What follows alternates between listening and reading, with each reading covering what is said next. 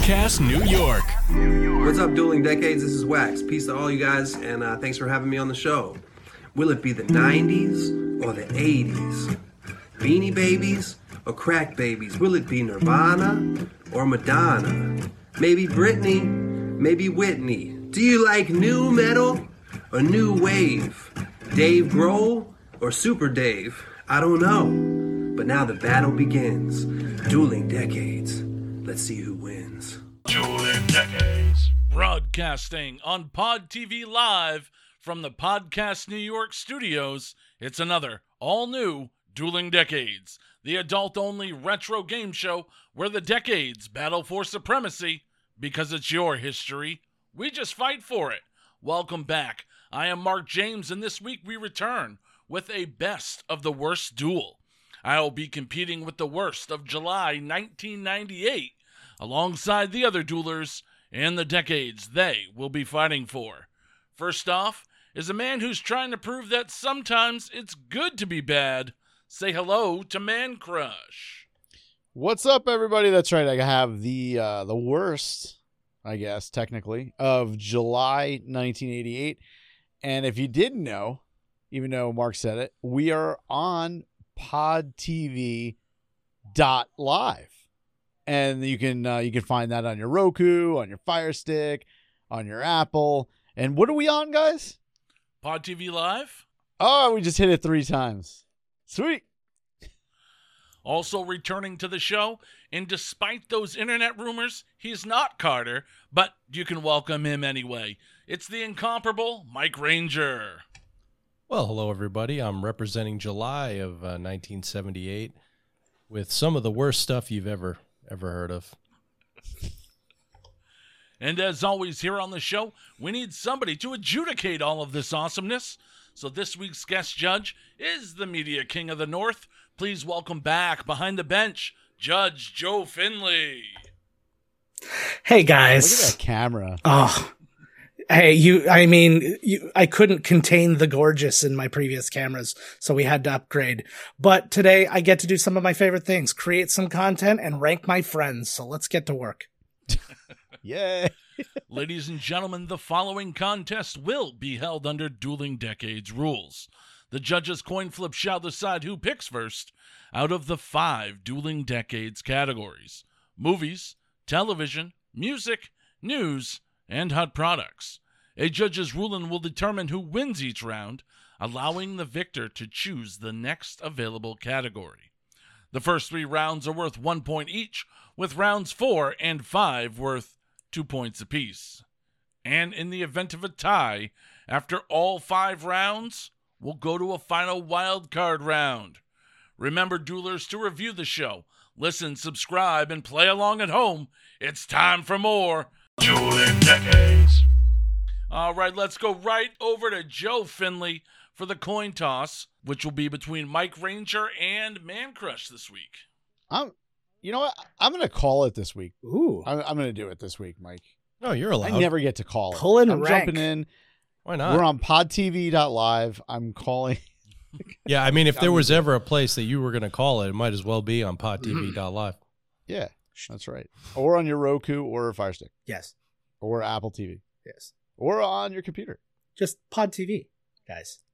Yeah. I'll go heads, though. What are you going to flip? I'm going to flip. I'm going back to my classic app that we've done a few times in the past. And we're going to do this one live if it actually focuses for me. So we've got our heads here. It's a Lincoln penny. I don't have pennies in Canada anymore. I miss it. So here we go. You've called heads. Ooh, dramatic. Looks like a head to me. Ooh. All right, Mancrush, you win the coin toss. You take control of the board, and you get to select our first category. Let's just start with movies. Ooh. All right. Let's do that. I think that's the prime thing to do. It's a best of the worst episode, so we'll see where this goes. So let's go to July 22nd of 1988. And you know what? This one was on HBO all the time when I was growing up. And it's a movie that I actually liked at the time, and I'd go out on the limb. I'd say Mike Ranger probably enjoyed this one as well. Probably still does. That said, I don't think that is popular opinion. Shocker that we would like a movie that nobody else does. But for one, This is a sequel to an absolute classic. So right there, the bar is already set really high. And obviously, I think we can all agree that most sequels, they don't measure up to the original anyway, but it still needs to be well done, right? Like, we want something to be okay, especially when it comes to part two. Part three, it's fine. Part two, eh. So, and the other thing is, this one on IMDb has a 3.8 out of 10. So I think it's safe to say that a lot of people felt that this movie was complete shit. But another downside to this one, it's hard to get people excited when you wait 8 years for the sequel and you bring in basically a whole new cast except for one guy. You know, especially when it's an ensemble. It's like, what are you doing? So at the box office, this movie took in nearly $12 million worldwide, which is about $28 million in 2021, against a staggering $20 million budget for a comedy. Wow. Yeah, seriously. Apparently, you know, the studio, they had coerced Harold Ramis to write this movie. He got some encouragement from Rodney Dangerfield, and he decided to do it. You know, it just happens that Ramis directed the highly successful original. However, Dangerfield, he ended up getting into a fight with the studio, and he backed out because he thought it was shit, which Warner Brothers actually tried to sue him for after. And now with Rodney out, Ramis said, I'm not doing this. So even though once you find out what this movie is, you see Harold Ramis' name as a writer on this movie. He claimed that the other writers just completely butchered the job that he had partially did before he left the project. And he had an interview in like 1999 or something where he's talking about such. But this flick, it went on to win two coveted Golden Raspberry Awards. You had Dan Aykroyd won for Worst Supporting Actor. And then Jack Fresh won for Worst Original Song, which is, it's a given. You cannot top the king of soundtracks, Kenny Loggins, especially when you have it in the original. You got to go high. You can't bring it, Jack. What the fuck? So if you're in the mood for, you know, cute little talking gophers, Robert Stack playing the role of Mrs. Esterhouse, Randy Quaid beating the living shit out of old people, Buffy Skylar's brunch, Jonathan Silverman being Jonathan Silverman, Chevy Chase literally not giving a fuck, poison arrows, explosions, and girls named Miffy, then go out and get yourself a copy of Caddyshack 2. Nice. Let me get this straight. You pull, I suck. Is there any money in it for me? It's one of the best parts of the movie. Yeah. Oh, timely choice, too. I mean, with the passing of Jackie Mason this week. Yes, that was that was one. It was 93. Or something like that. Yeah. Yeah, he had a good life. Absolutely. And am I right though, Mike? Do you like that movie? Well, actually, so when I was a kid, that we had that one on tape and we didn't have the first one. So up to a certain point, I had only seen the second one. It holds like this weird special place in my heart, even though that I know it's kind of shit. But some of it's funny. Randy Quaid's stuff is funny. That whole hockey scene? Yeah. Yeah, the hockey scene's great when he's fucking when he's like Robert Stack, when he's like negotiating with the other guys, fucking, you know, see what I go to your house and I beat your door down with a goddamn baseball bat, you know, I kill your dog. All right, Mike Ranger, what did you bring for the movies round? Well, Mark, released on July 14th, 1978, was a new comedy from the creator of Silver Streak, starring Goldie Hawn and Chevy Chase in Foul Play. The film was not only Hawn and Chase's first pairing, but this was Chevy's first feature film after becoming a breakout star on Saturday Night Live. The film also features Burgess Meredith, Brian Dennehy, and Dudley Moore in his first American role. The film grossed $45 million off a $5 million budget.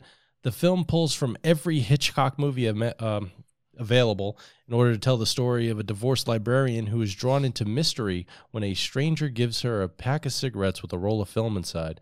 Nominated for 4 Academy Awards and praised by critics, but because Chevy Chase chose to do this over Animal House, it's the worst. Wow, that was nominated for 4 Academy Awards. Yeah, which is surprising because I've seen this movie. It's a movie. Isn't it wild? Like, especially in the 70s, when you look at movies that did get nominated, Yeah. If you watched that first and you had no idea that that got nominated, there's no way you would think that it got nominated. No, because it's kind of slow. Yeah. You know, it's just very slow. And like this, I think you're expecting Chevy Chase to be Chevy Chase, but he's only kind of that in a few moments where he's like kind of doing his physical stuff where he knocks shit over. He should have been more like Fletch. He should have just done Animal House. Yeah. Or he should have done that. It would have been fucking awesome. Interesting choice. All right, gentlemen. So for my movie selection, here's a movie it's kind of like a fine wine, in my opinion. It's only gotten better with age, I think. And it's one of those movies that, and we've talked about movies like this all the time on the show, that found their audience later in life on cable, on the rental walls of stores everywhere. Upon its release, this movie was panned by critics and audiences, and it only made about $7 million worldwide off a $25 million budget. I give you a movie that's based on the real-life game that writer-director David Zucker created with his friends and played in the driveway of his childhood home. For me, I never got why people disliked this movie. It's actually one of my favorite 90s comedies. Stepping up to the plate, July 31st, 1998, it's Basketball. Now, I'm sure this is a movie that everybody is going to be familiar with, and if you're not, you definitely should be. It's one of those great bad movies. But in July of 1998, a lot of people just thought it was the worst. So let's go to the Northwest Herald out of Woodstock, Illinois, where film critic Jeffrey Westenhoff writes, "When one-third of the team that created Airplane teams up with the guys who created South Park, you don't expect them to crank out a Jane Austen adaptation. Basketball is as tasteless as expected, filled with outrageous gags about sex and bodily fluids designed to make an audience cry. I don't believe they did that. The film's timing could have been better, though. It arrived only 2 weeks after There's Something About Mary, which could be the Citizen Kane of gross-out comedies." So Eleanor Sullivan of the Gannett News Service also wrote, "Basketball is strictly amateur stuff, from its Dumb and Dumber leads, Trey Parker and Matt Stone, to its weekly worked-out scenario, two goofy slackers named Bill and Ted, Coop and Raymer, invented a backyard game merging baseball with basketball. They concoct the oddball game to impress a cute girl at a party. Pretty fair," she says.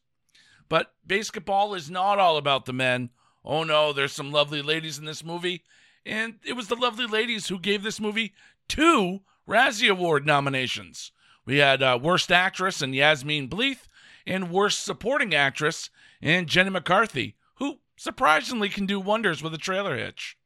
So the movie used the word dude 98 times and has a performance by Dueling Decade alumni Real Big Fish. So I give you Basketball, the best of the worst. July 31st, 1998. Steve Perry should have been gone. No more Steve Perry psychouts, man. Damn, I love that fucking movie. But that's Robert Stack. Yeah. Again. Was Robert Stack in Foul Play? I don't think so, but Dudley Moore was. You're out. Brian Dennehy.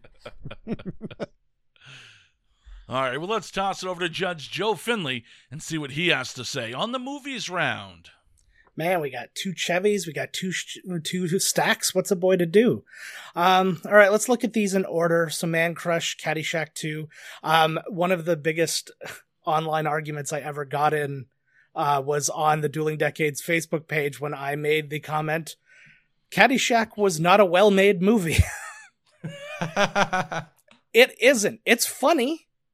It's a really, really poorly made movie. You could tell it was done by a bunch of people who were not paying attention to themselves because they were too busy on cocaine. It's just a series of sketches stacked together, sort of tied together with a caddy maybe getting a girl pregnant, but then not, so fuck it. But a lot of funny stuff in there and some of the most amazing performers you could ever hope for. Caddyshack 2, just subtract all that shit. And it's like, but we'll find some people. It'll be fine. And they did get good performers. Randy Quaid in that time before he went bananas was awesome. Dan Aykroyd, awesome. Jackie Mason, awesome. But I don't know. That one always had just a really it put a foul taste in my mouth just because it was just not Caddyshack. It might as well have just been called Not Caddyshack to me. I'll give you something positive. Okay, let's hear it. And it's kind of like addition by subtraction, I believe, because Randy Quaid's part was supposed to be Sam Kinison. Oh, man. And I don't think, I like Sam Kinison, yeah, but I don't think he could have done that part like Randy Quaid did it. No, I agree with you. And I don't think, and I think that's true of most Randy Quaid parts. I would say the same thing about Kingpin. I would say the same thing about most things. Sam Kinison, you want to see quintessential Sam Kinison, you go to Back to School and you watch him as the history professor. And that's his wheelhouse. Foul Play. It's cool. It's an early Chevy, like kind of right, you know, getting him when he's at his hottest. Of course, yes, it's him not doing Animal House as a result. But to be really honest about this one, I hadn't thought about that movie in decades, Dueling Decades. So like until you said the name, I had like it had completely erased from my hard drive. So but then I look at Mark and I look at Basketball.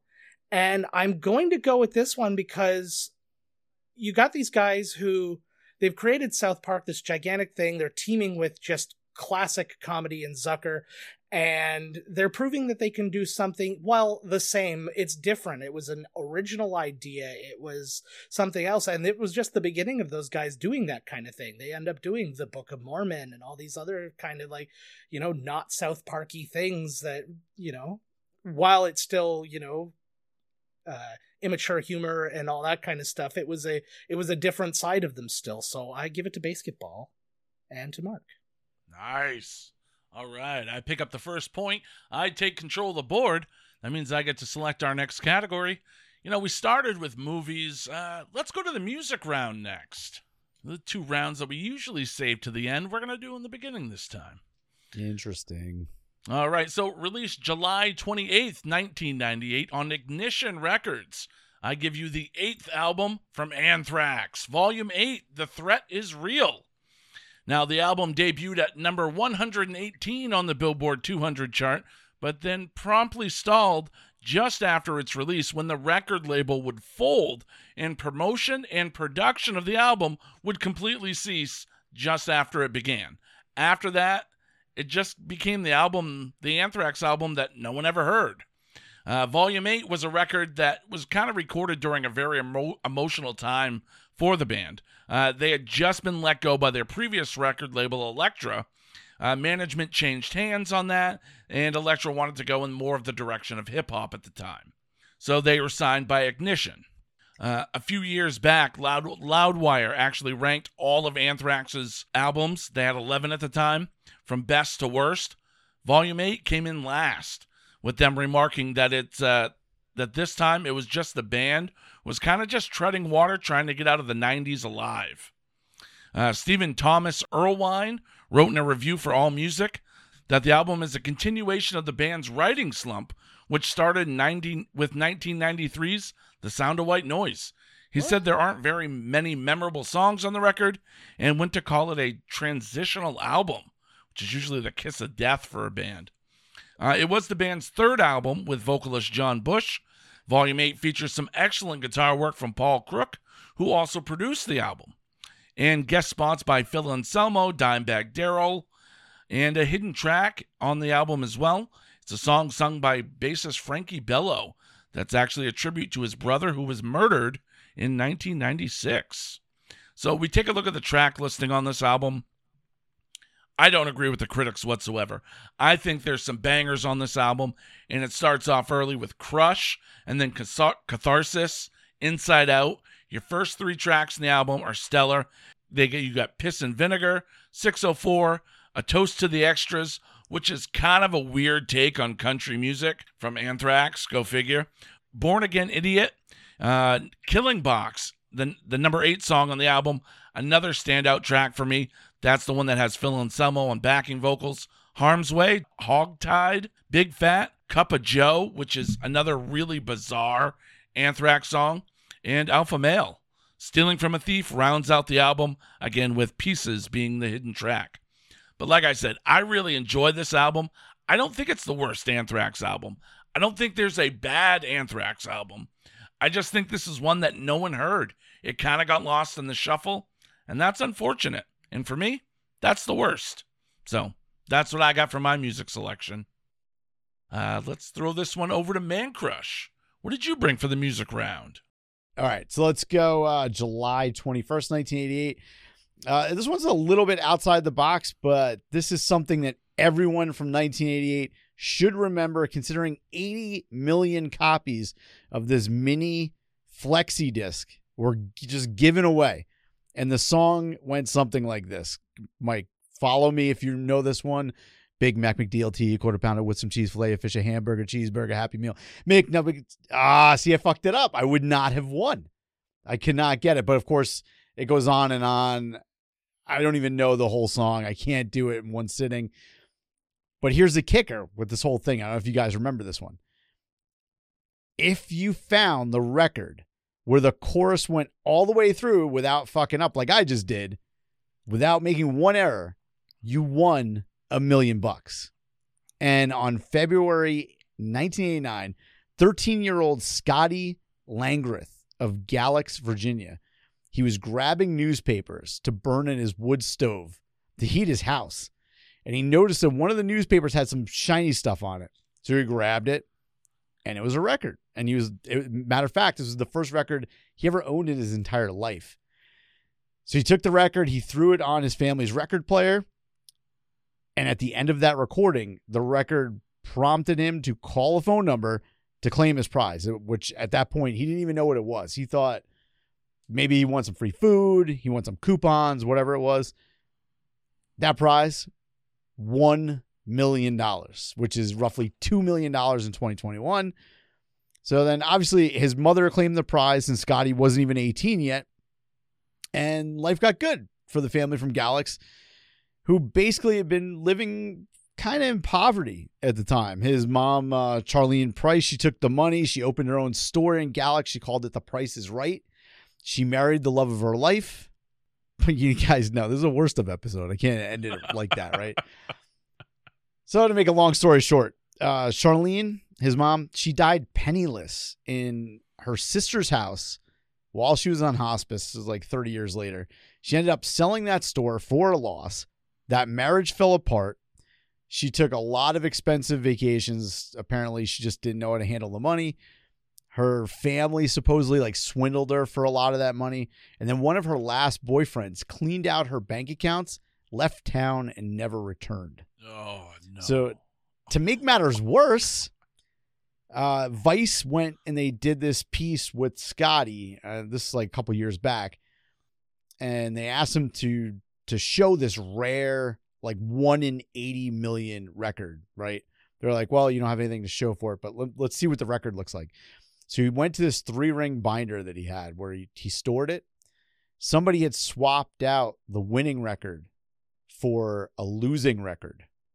So he doesn't even have that anymore. And then him and his sister stopped talking.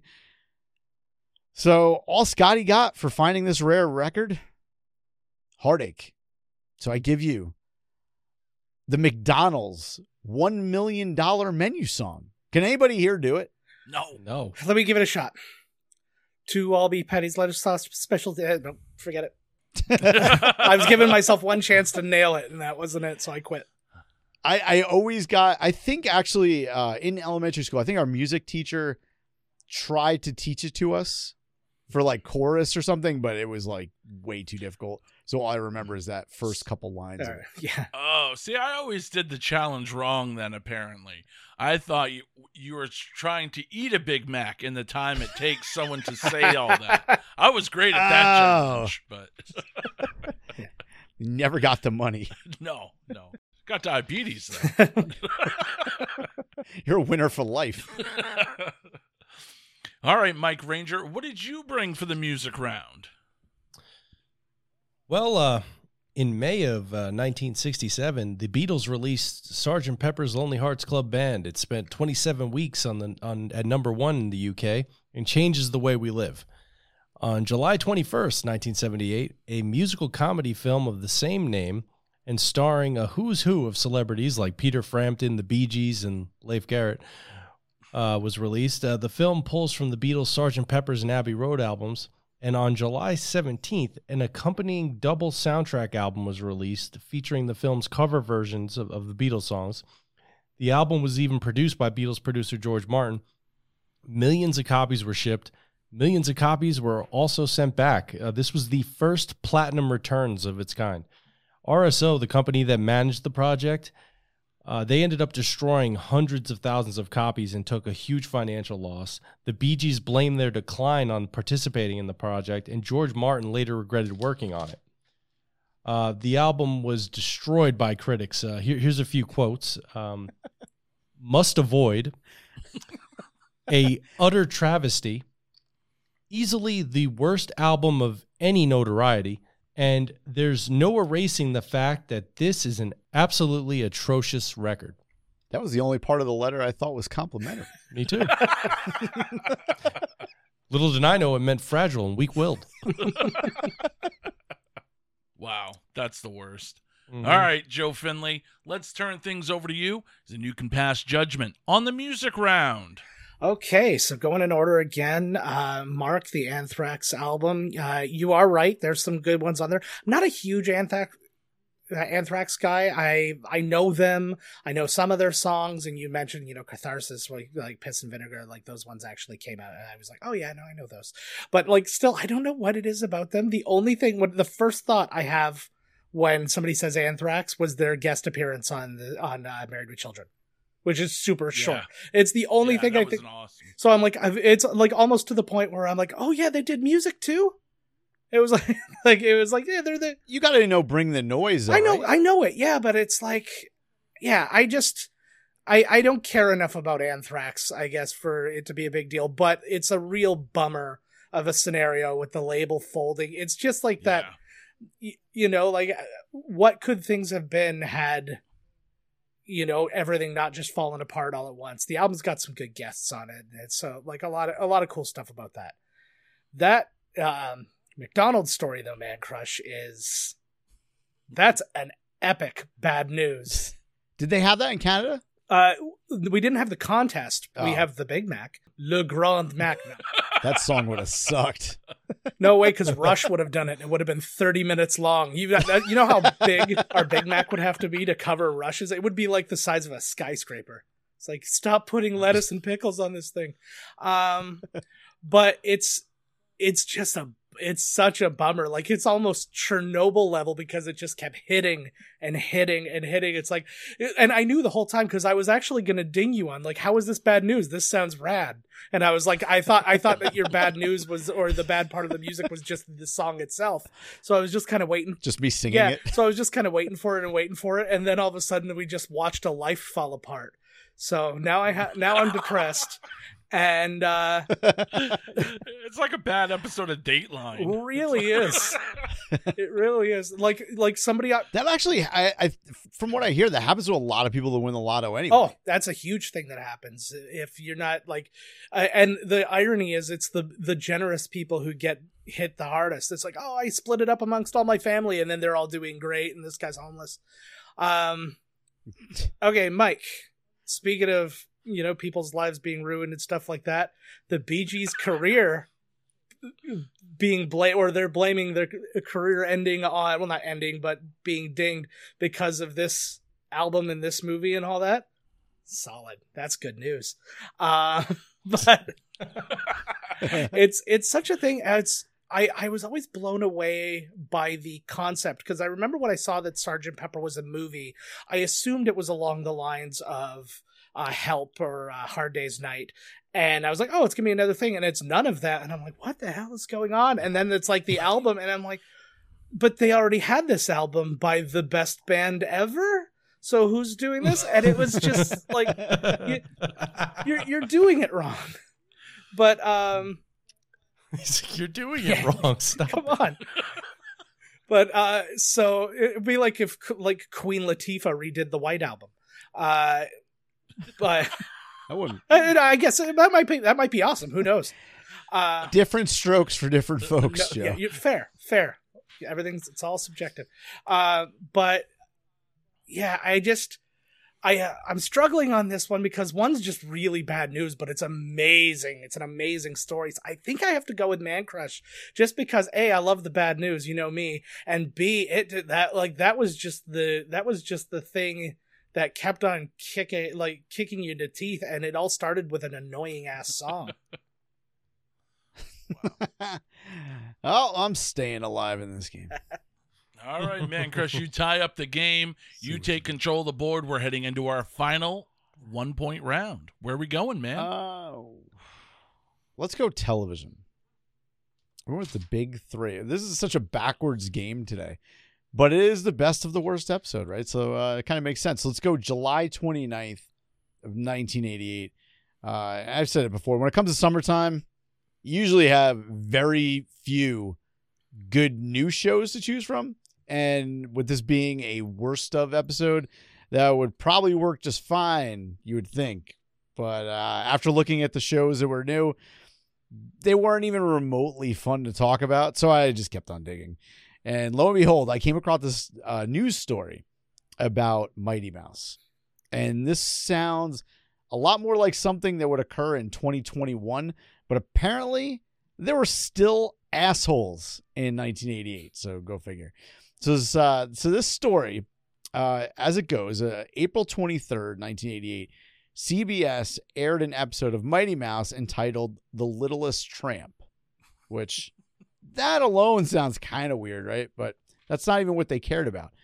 On said episode, the principal storyline revolves around Mighty Mouse's efforts to assist Polly, who is AKA, that's the Littlest Tramp, right? Who is a poor but industrious florist. Sounds like a great story around. So after this villain comes in, he repeatedly destroys the tramp's flowers. She is forced to substitute flowers by using fallen leaves, strawberries, and even like wedges of tomatoes. She's a real hustler here, right? She's industrious. Those were their words, by the way. I would never call anybody industrious. So long story short, Mighty Mouse, he ends up showing off these fake flowers that the tramp made, right? And he's showing it off to fucking ants or some shit like that. Like, it's Mighty Mouse. I don't know, it's weird shit. And he pulls out this mess of fake flowers and he sniffs the flowers. And we're all aware in cartoons, you know what aroma looks like, right? Like, we've all watched Pepe Le Pew, and yeah, exactly. Yeah. So that's what it looked like. He goes to, he goes down to sniff the flowers. You see the little shit go up. Well, this asshole, Reverend Donald Wildman, he says that Mighty Mouse is sniffing cocaine in this. So, the exact way that I described the scene is just as drab as it happened in the cartoon. Yet this douchebag, Wildman, he saw the scene much differently than I just described it. And these are his exact words. Mighty Mouse is down in the dumps. He reaches into his cape, pulls out a substance, and sniffs it through his nostrils. And from that point in the cartoon, he is his normal self. Now, when you snort cocaine, do you turn into your normal self? I do. Does this guy even know how cocaine works? I have no idea. I was a DARE graduate. But this is a mouse. Like, it's how does mouse. Cocaine work on a mouse? Like, well, you would think, like, it's way stronger. Yeah. So, well, apparently it turned him normal. So this douche, he ends up recruiting another asshole group called Accuracy in Media. And what did they try to do? They totally try to cancel Mighty Mouse in 1988. Sounds pretty familiar, right? So this whole scene, it's a whopping 3 seconds long. If you can even find it, good luck, because I'll tell you what happened. Because on the 29th of July, CBS, who categorically denied that it was cocaine, folded like a leaf and cut the 3 seconds from the cartoon. So I give you Mighty Mouse, fake cocaine, asshole mobs, and CBS giving in. Sounds a whole lot like a story in 2021, if you ask me. So that's why I had to bring it to the table. Fantastic find.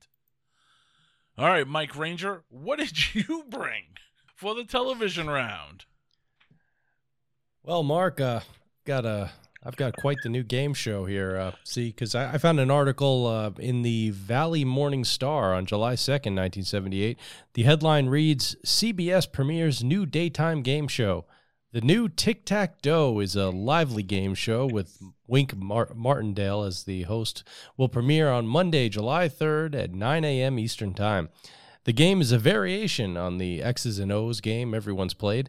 Each of the two players tries to win by answering questions, with the winner proceeding to the bonus round for additional prizes. The original series was broadcast from 1956 to 1959 with Jack Barry as host, and Jack has returned here to be producer of the new show. The first season, that was run over the summer in 1978, had a few differences from its predecessor, as well as the syndicated version. Categories were shuffled at the beginning of the show. The challenger was required to select from the remaining categories after the champion's turn. After shuffling, some categories had a black or blue background, and if the category with a black background was selected, either contestant could ring in and respond. Unlike the 50s version or the syndicated version, tie games did not result in the pot carrying over and a new set of categories being played. A final jump-in question was asked, and whoever answered correctly won the game and advanced to the bonus round. The series ran until 1986 and was revived again in 1990. Now, I was actually playing Tic-Tac-Toe the other day with my friend Joshua, and he took us all the way to DEF CON 1. Did he take you to the nurse's office? Yes, and afterwards he got me 2 plane tickets to Paris. Nice. Great guy. Yeah. Pan Am Airlines. Wow. All right, guys. So for my television selection this week, the year is 2007. Time travel is a reality, and it's fallen into critical criminal hands. With history itself at risk, the United States has formed the Time Enforcement Commission, a top-secret agency responsible for the policing of the temporal stream. So who doesn't love a good TV show that's basically time-traveling cops and robbers? Well, most people apparently. So on July 18th, 1998, ABC took this series out behind the barn after just airing its 9th episode. I mean, what could go wrong? It's a TV series based on a successful Dark Horse comic book and a major motion picture starring who else than Jean-Claude Van Damme. Jack Logan is a time traveler from 2007 who hunts down rogue travelers and brings them to justice before they can alter the past in Time Cop, the series. This made-for-TV incarnation of Time Cop, there is no Jean-Claude Van Damme, no Mia Sara, and no Ron Silver. And in the role of Matusak, one of the few character carryovers from the movie, Bruce McGill is replaced by Don Stark. You know, Don Stark, Bob, from that 70s show. Total bad casting on this one. In this reality, we get Officer Jack Logan, played by Ted King, who would go on later to be a mainstay in everybody's favorite hospital drama, General Hospital, and Christy Conway as Officer Claire Hemmings. You might recognize her from Batman Returns. She actually played the Ice Princess and had a few good scenes with Michelle Pfeiffer. So Time Cop, the series, gave us two-dimensional characters and all of the 90s made-for-TV sci-fi special effects we could ever possibly ask for. The last episode, The Future Jack, The Future. We get a nice cameo appearance by Rick Zumwalt, who famously played Bull Hurley in Over the Top, and Bruce Campbell as Logan's new partner. Wait, a new partner in the last episode? Yes. Remember, this show was pulled in the middle of its 13-episode run, so the final episode has a ton of continuity issues and was most likely probably supposed to be the pilot and not the finale. So I give you the end of the Time Cop series, July 1998. Let's not go back in time and revive this one anytime soon. Wait, what network was that? That was on ABC. Wow, and they went that deep before they went into July? 9 Damn. Episodes, wow. Yeah. The last two episodes were July 11th and July 18th of 1998. So this was probably like a March start or something like that. Like, how bad does the show have to be where you're still putting out original content in July and you're like, no, we're going to pull the plug and just put reruns on. Yeah. And it actually sounded like it got better. Once Bruce Campbell, I was like, ah, oh, I'd watch that. Yeah, I think it was only in like one episode, so. That's like an NBC move, though. Like, right when it gets good, cut it. Yeah. Done. There's a couple of episodes up on YouTube. Actually, I think you can watch all 9 episodes up on YouTube, so check it out. Or not. It's Time Cop the series. All right, Joe Findlay, why don't you give us your ruling on the television round? All right, another interesting one. The Mighty Mouse thing with the cocaine and the Littlest Tramp. Obviously, back then, the Tramp used to always have just to do with like, it was like the hobo at the train station kind of thing. So, but let's all realize that in the 80s, the Littlest Tramp was porn star Bridget the Midget. Well, she was around back then? I actually don't. I liked her in Bridget Goes Hawaiian. That's a deep dive. Bridget Goes Hawaiian's an all-time classic. I only even thought about her because I had just recently watched the movie Tiptoes that she makes an appearance in, and she has sex with David Alan Greer because why not? Is that like a foot fetish movie? No, it's mostly about little people, but it's a huge cast. It stars Matthew McConaughey and Gary Oldman as brothers, but Gary Oldman in the role of a lifetime is playing a little person, and they're literally just dwarfing him. Like, he's on his knees, wow. He's pulling his arms back, he's doing all that kind of stuff. And I know what I'm watching tonight. Yeah. Oh, man. And then Kate Beckinsale is Matthew McConaughey's girlfriend in it. There is a line where she reacts and she said, "You had a circle jerk with a bunch of midgets?" That line is in that movie. So go. Yeah, just go. You can leave now. That's a button. Wow. I don't know how this is even possible, but Joe Findlay, you win this round. Yes. What a steal. So anywho, that was just where my mind went with that. But the whole like cancel thing, I mean, like, cancel culture always existed. We just gave it a name recently. But like, I think about like, it was the early 90s. They had the PTC, the Parents Television Council or whatever it was. And that's all they did. Moms of America. Yeah. And it's just all they did was just, I'm going to watch all the TV and just tell everybody what is sinful. My wife has somebody who comes into work and literally gives her things like pamphlets on something that's about her as a person to let her know that she's going to hell. And she gets it all the time. Like, she got something that was all about how Star Wars is destroying like the morality of the world and stuff like that, because she was wearing a Star Wars shirt and like, and that sort of thing. So what a sweet lady. So these people exist. And when they get together in groups, you know, I'd rather face off against the Latin Kings. Mike with Tic Tac Doe. I do remember this. I think I remember this show so well just because it's just a ridiculous name for a game show. But I love these old game shows. I like the ones that don't exist anymore are the funniest ones to me. And if you can go on like the Game Show Network and you end up finding one of those are the ones I'm always watching. I'm not watching Paul Lynde Hollywood Squares. I'm watching like I'm watching the really, really obscure ones. And so I got a kick out of that one. And Mark with the Time Cop series. This infuriates me all the time, and they do it constantly. They just recently did it with Lethal Weapon as well, but that actually had a little bit of success behind it. It's just a lot to deal with. I mean, the reason the movie worked at all was because they just threw Van Damme in there, and he did the splits across the counter and that sort of thing. Yeah. And then actor activist Ron Silver, you know, playing his, you know, political role in the movie. And it was just, yeah, I remember that series coming out, and I remember being, no, thank you. So now what do I go with? Really tough.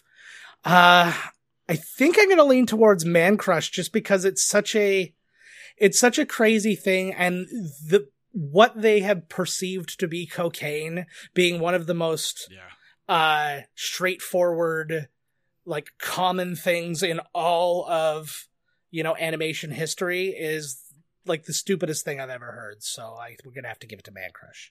That's right. All right, Mancrush, you jump out to a lead heading into our first two-point round, and you get to select our next category. Before I select that, do you guys know where we air? Space. In space, but we're also on podtv.live. Yeah, which if you have a Fire Stick or a Roku, you can watch it in space. That's right. How crazy is that? Or Apple TV, or you can watch it on the web or get the app. Go do it. But we only have two categories left. It's just, what do I want to end with? Let's go news. I like it. All right, so let's go July 27th, 1988. And here's a story. I just ran across this one from a newspaper in Kentucky. You know, like before computers and like databases existed and were prevalent everywhere, just imagine how much this occurred. All right. So this story, it's out of Louisville, Kentucky, and it's called Kind-Hearted Cop Writes Fake Tickets.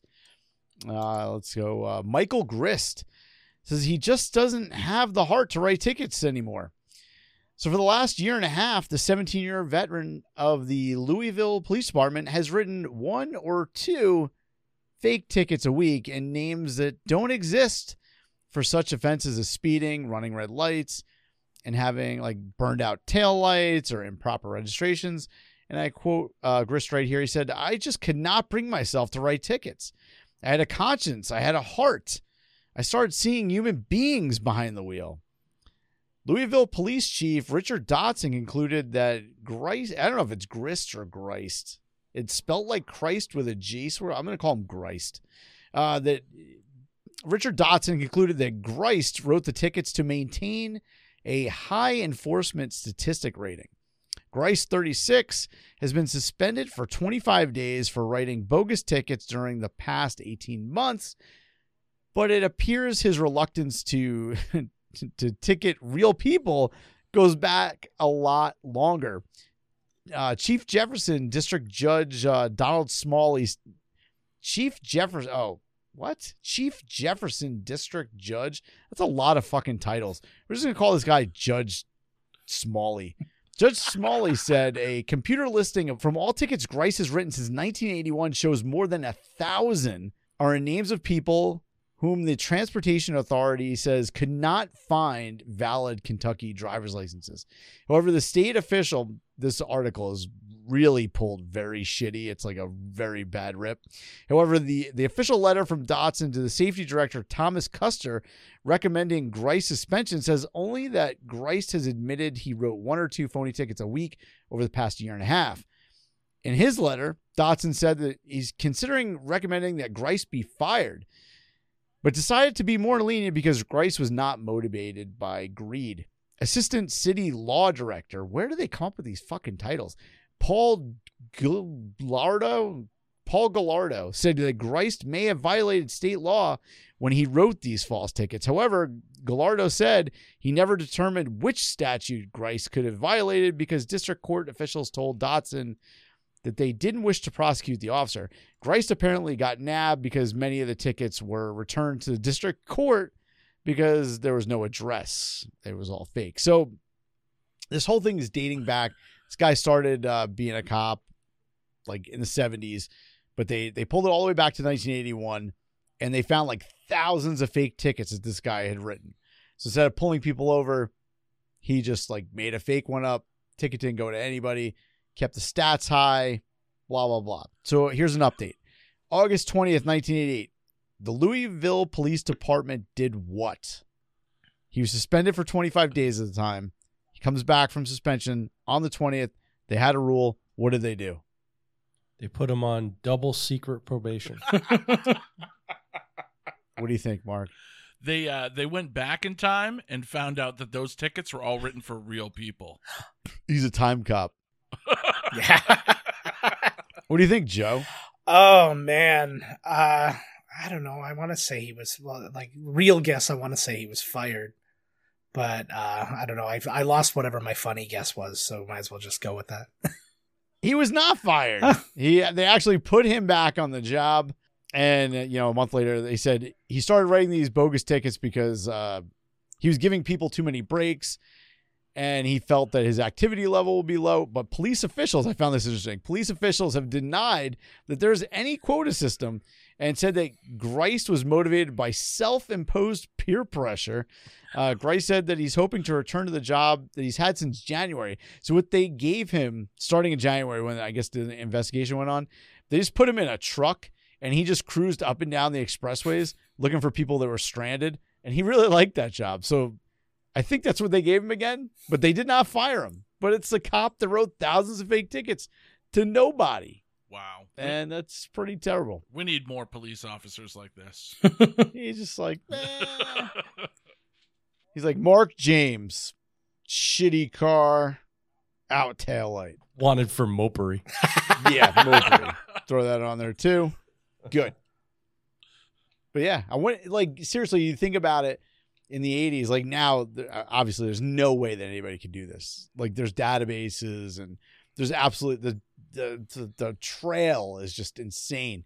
But back then, 70s and 80s, how much did this happen? How much did this happen in any fucking job where people are like, oh yeah, I gave that that report to Rita, and then somebody was walking around looking for, like, who the fuck is Rita? But yeah, it's a cop that wrote bullshit tickets. Nice. News. All right, Mike Ranger, what did you bring for the news round? Well, guys, I've got quite the tale here, you know. So strap yourselves in. On July 25th, 1978, the first human was born from IVF, or in vitro fertilization, which is a process where an egg is combined with sperm in a glass tube, and boom, dino DNA. All right. All right, so that's right. Louise Joy Brown was the first test tube baby born at Oldham General Hospital in Lancashire, England. Her parents were unable to conceive due to complications with blocked fallopian tubes, due to what many considered to be the most remarkable medical breakthrough of the 20th century. Louise was born by C-section, weighing 5 pounds and 12 ounces. Her sister, Natalie, was born 4 years later by the same process, and in 1999, Natalie became the first IVF baby to give birth herself without IVF aid. So, yeah, there you have it. This is the world's first test tube baby, which is, you know, amazing. Except with in the walls of the Roman Catholic Church. This is probably the worst to them. And probably the worst to that young lady who was born a test tube baby. Because how many times have we used that as an insult? Yeah. You know, what are you, a test tube baby? You know? The great Robin Harris would call everybody a test tube baby. All right, how to follow up that? Jeez. Gotta jerk off into a glass tube, man. Yeah, I guess. Circle jerk with dwarfs. I do that once a round. Is that what you're doing over there? I saw the mic jiggle. All right, gentlemen. For my new selection, coming off the 1998 finals, the NBA was never hotter, and the Bulls had just won another championship and completed their second three-peat against the rival Utah Jazz in a rematch from the previous year's finals. And then on July 1st, 1998, the NBA would go from an all-time high to an all-time low, as once again, money, greed, and bullshit would get in the way, and the NBA would lock out for the next 204 days. And despite having a few previous lockouts before 1998, the NBA was the only major sports league in United States history that had never lost a game because of a work stoppage. So due to the lockout, NBA players were replaced on the U.S. national team, and the primary issue was that the player salaries, which the owners wanted to put a cap on. The Players Association wanted to raise salaries for players who earned the league minimum, and after talk of replacement players for the next season and canceling the season totally, an agreement was finally met on January 6th, the day before Commissioner David Stern's deadline. The owners ultimately got their way after much damage to the league, the players, and especially the fans. The new agreement capped the players' salaries between $9 million and $14 million, depending on how long they played in the NBA. The NBA had then become the first major sports organization in the United States to limit the salaries of its players. There was also a new rookie pay scale that was introduced. And of course, we got the lovely luxury tax, which allowed wealthy teams to just spend whatever they want as long as they paid a fine of equal amounts back to the league to line their pockets. So after the lockout was done and over, we started a 50-game season, but by that time, the damage was already done. Ticket sales, TV ratings, and attendance, they were all down. Michael Jordan had retired for the second time, and in total, 464 regular season games were lost, and countless fans. I give you the July 1998, the start of the NBA lockout. I think that's why I stopped watching the NBA. That's when most people stopped watching the NBA. I did the same thing with hockey when they locked out, and I never recovered. They totally lost me there. I'll probably never watch basketball again after the United States lost to France. Oh, wow. All right, Joe Findlay, let's hear your ruling on the news round.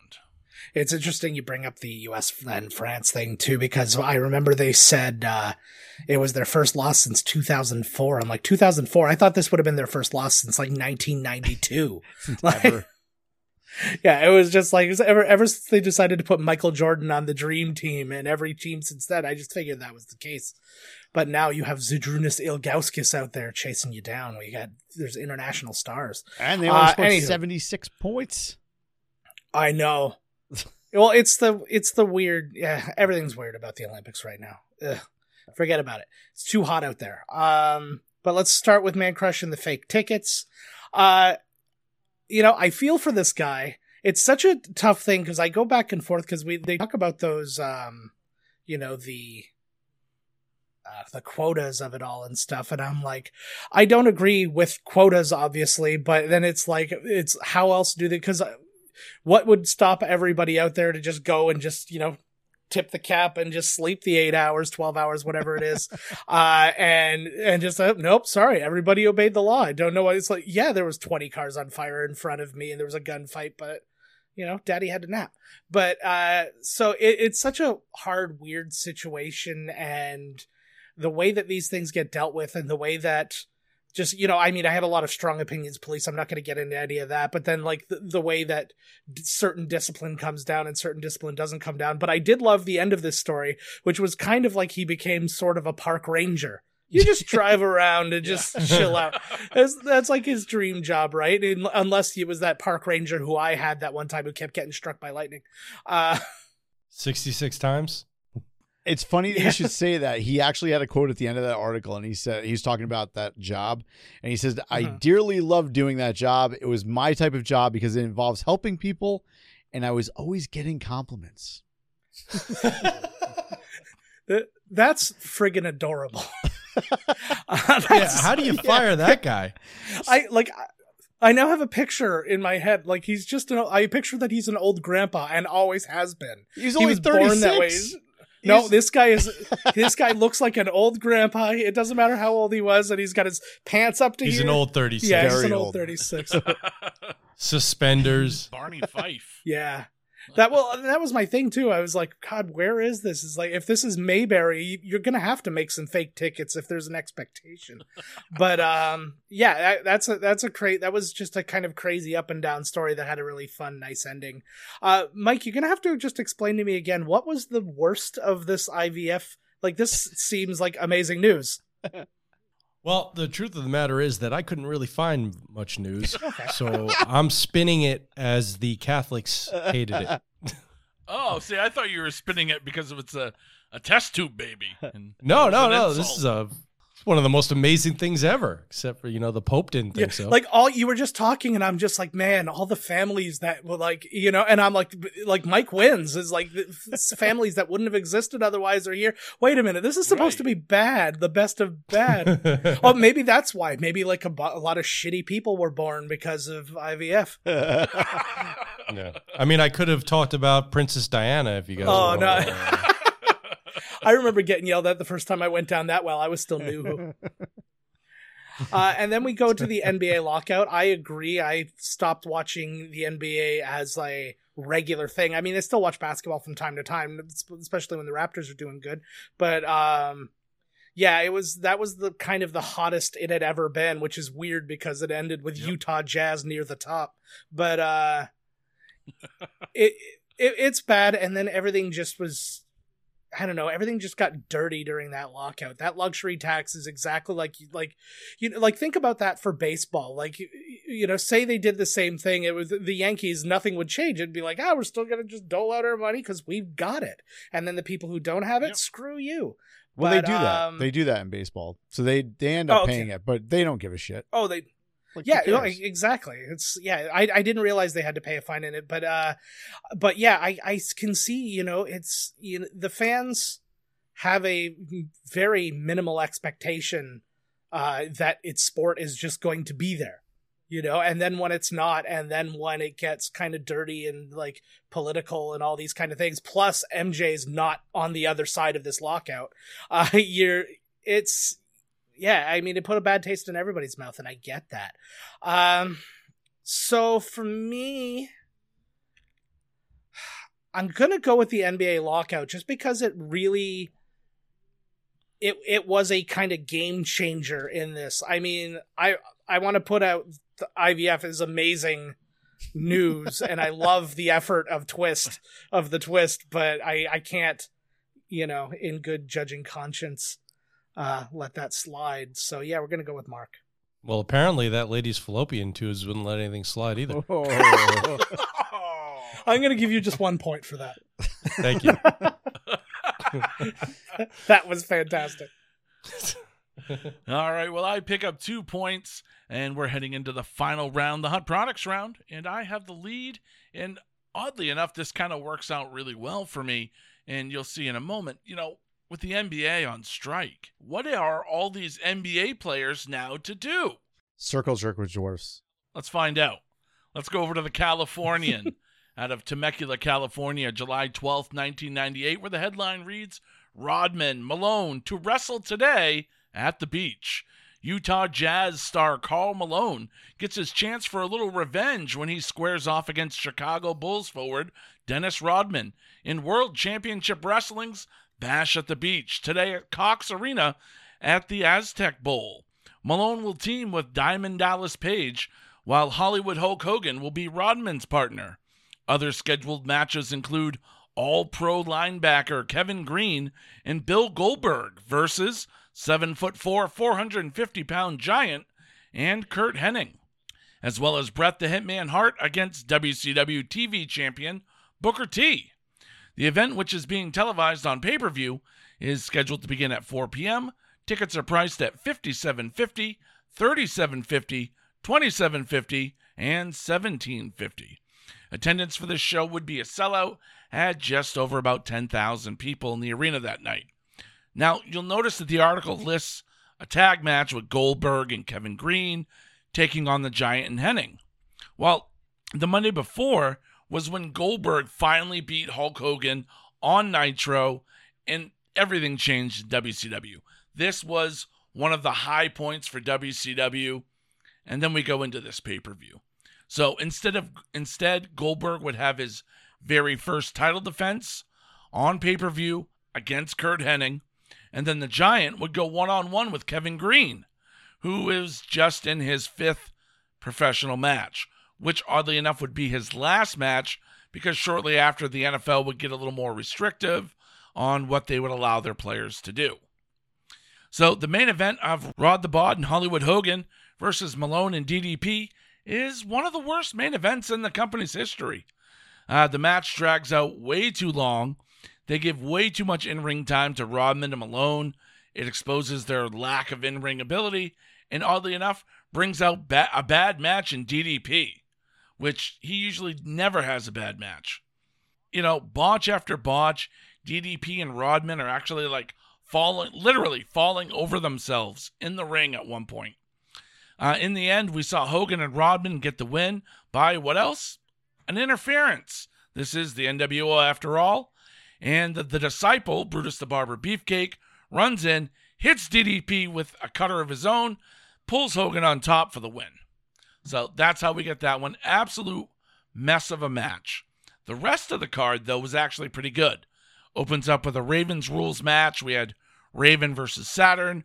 We had Juventud Guerrera versus Kidman, Stevie Ray versus Chavo Guerrero Jr., and then we had a hair versus hair match with Eddie Guerrero versus Chavo Guerrero. And the ending is messed up. You got to see it.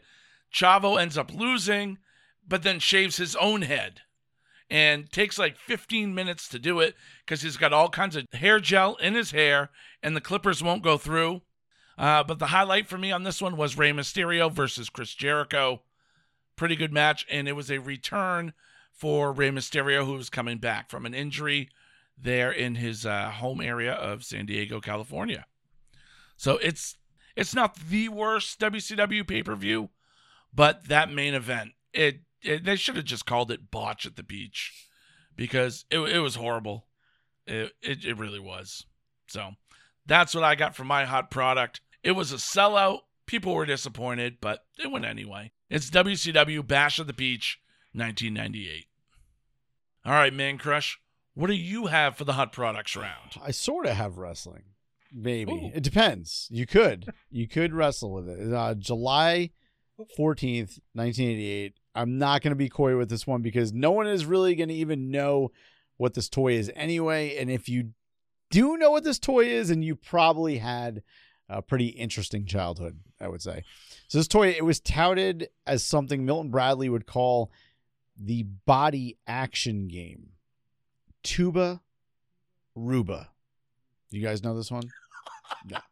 No. So what was this game? What the fuck is a Tuba Ruba? This is basically some kind of weird bondage game for children 8 and up. And that only cost $12.78, about $29 in 2021. So this is a Tuba Ruba. Basically, this is what it involved.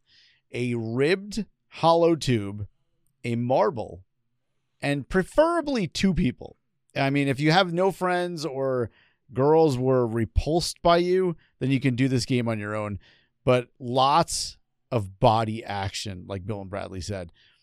That said, it basically looks like two people are tied together with this hollow tube. And if you guys could just look at the box cover, like go and Google Tuba Ruba, look at the box cover in Google, and it essentially looks like two kids who've been abducted.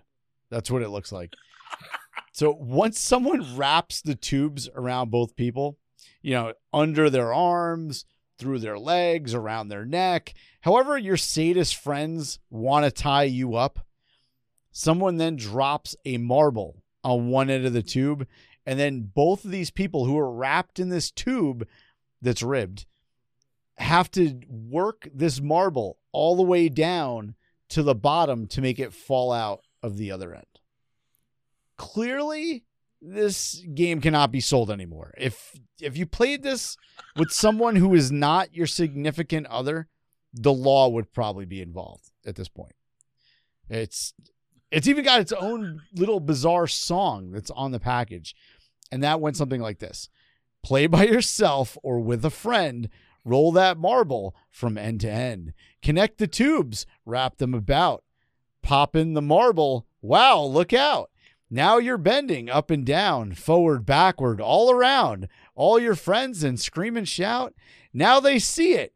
Now it's out. Tuba Ruba's fast and fun. Try it again. You've just begun. I give you Tuba Ruba. Also the theme song from The Human Centipede. Yes.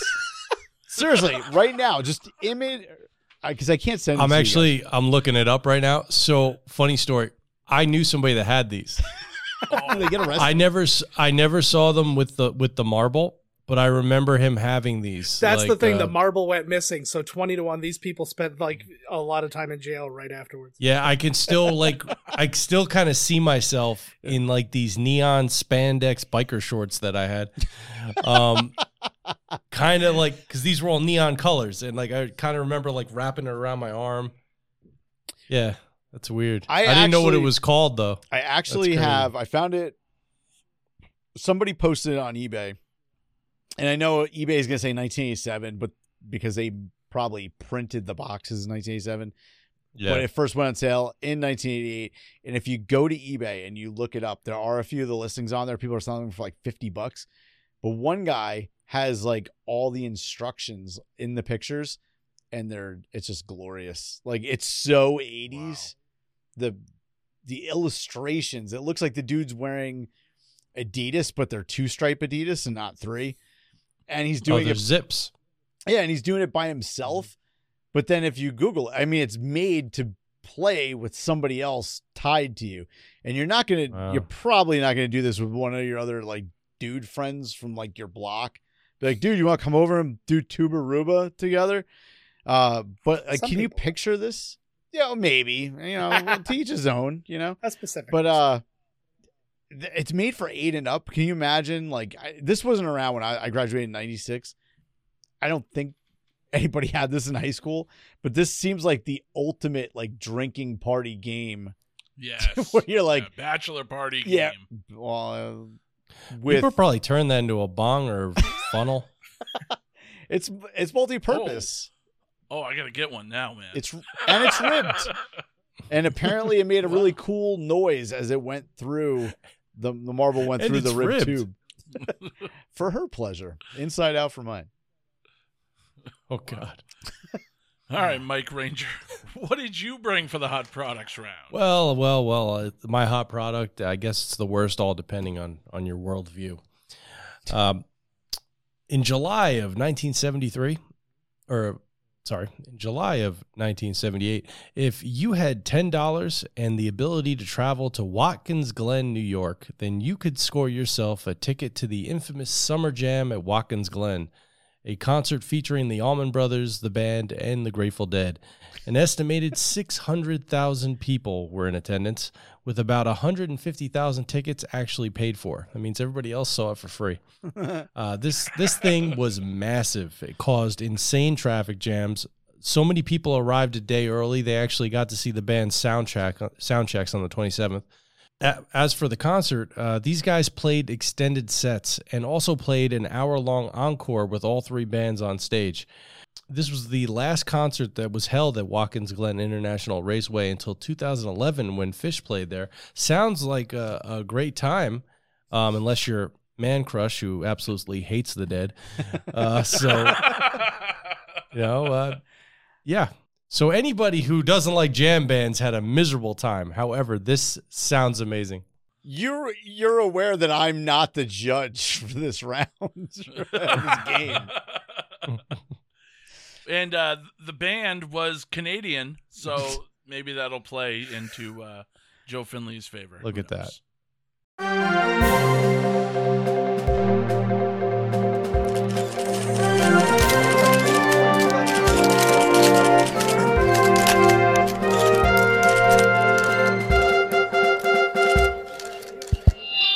Is this on? Everybody hear me? Okay, just a moment, we'll get started. Ladies, gentlemen, and those of you who like to keep us guessing, during a recent recording of Dueling Decades, I, Mike Ranger, am guilty of spreading misinformation. During the hot product round, I gave an incorrect date for the Summer Jam at Watkins Glen, one of the biggest and most historic music festivals of all time. The events actually took place in 1973. We here at Dueling Decades take our research seriously. This is why you should always double-check your sources with newspapers.com. To the fans tuning in each week that have supported the show and trust its cast to deliver factual information, I'm sorry I let you down. I know I have failed, and words cannot express the shame and embarrassment we at Dueling Decades feel regarding this matter. We are committed to you, our valued listeners, and are taking immediate corrective steps to regain your confidence in us. We've always tried to bring humanity and dignity to the pop culture community, because it's your history. We just fight for it. All right, that's all. No questions. Nope, sorry, no questions. All right, well, let's kick it over to Judge Joe Findlay for his verdict on the hot products round. Okay, we got some fun ones here, though. The Bash at the Beach. I have a very specific memory of this. Used to go to my friend's place, and he'd have that, like, satellite hookup thing, and we'd watch all the wrestling pay-per-views. Even, like, weren't big WCW fans, but we'd go and we'd watch every one of them anyways, and we'd always end up mad. Very few of them came out so well where you're just like, whatever. And I remember exactly the words that I said at the end of this pay-per-view when it just kind of went to that, like, still of like, thanks for watching kind of thing. And we sat in silence for a moment, and I looked at my friend and I go, see, that's what I'm talking about. That was my exact reaction. I was like, every time we go to this, because the whole show, exactly like you said, like almost every single match in the card has somebody who is or is about to be a WWE Hall of Famer. Like that's like just everybody. Eddie Guerrero, Rey Mysterio, Chris Jericho, you mentioned DDP, you mentioned like all these people. It was an embarrassment of riches that they squandered over there with things like this main event, this Malone and DDP versus Rodman and Hulk. These are the people, and like this is just them showing you who they are, because it wasn't too much longer in the future. I think it was the future when they gave David Arquette the championship. Like that, This is who they are. And this was probably, like you said, this was shortly after Goldberg winning the championship. So this is like the most attention on them at one time. I'm willing to bet that more people like who were WWE fans, like exclusively tuned in for the first time to like really like, okay, what is this all about kind of thing. And yeah, I mean, Goldberg had just won the belt the week before on Nitro. Yeah. So. Like, and what a waste. Why would you have not, you know, do your weird Malone, DDP, Rodman, maybe with somebody else, make that the second last match, and then give the Hulk Goldberg the main event. Then that's one of the best WWE or WCW pay-per-views of all time. But that's what they did, is they would get the ball and they would fumble it at every opportunity. Enter Tuberuba. Oh my God. You were describing this thing to me, and all I could think about was describing like, it was like, I made this Darth Vader toy and it's just one long shaft with his helmet, and you can set him to vibrate. So, you know, when he's using the Force, like, it's just like, it was like, that was a sex crime, that description. If you go into the chat, I just posted a link to the picture of the box. Tell me that doesn't look like two happy abducted children. I did see that, but you're right. They look like they're all tied up, and it's just, that's definitely got to go up when this comes up. That's definitely got to go up on the Facebook page, because good God, there was nothing innocent about like this. Is people laughing like if they didn't know what was going on, then they can't be a company still. It's impossible. I don't know. Let me read you a couple steps from the instructions. I might leave. Okay, let's do it.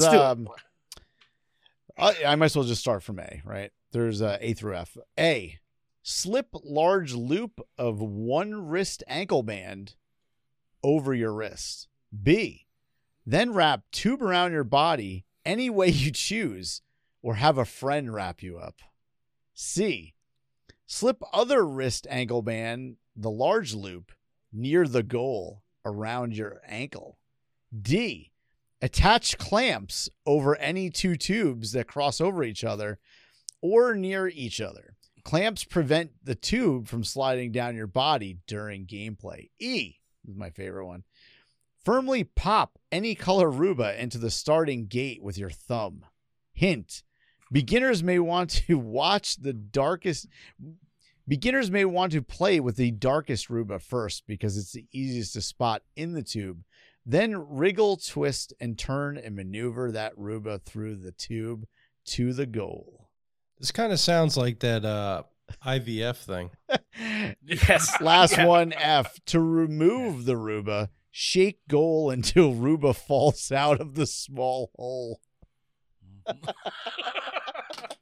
So the ruba is the ball, I guess.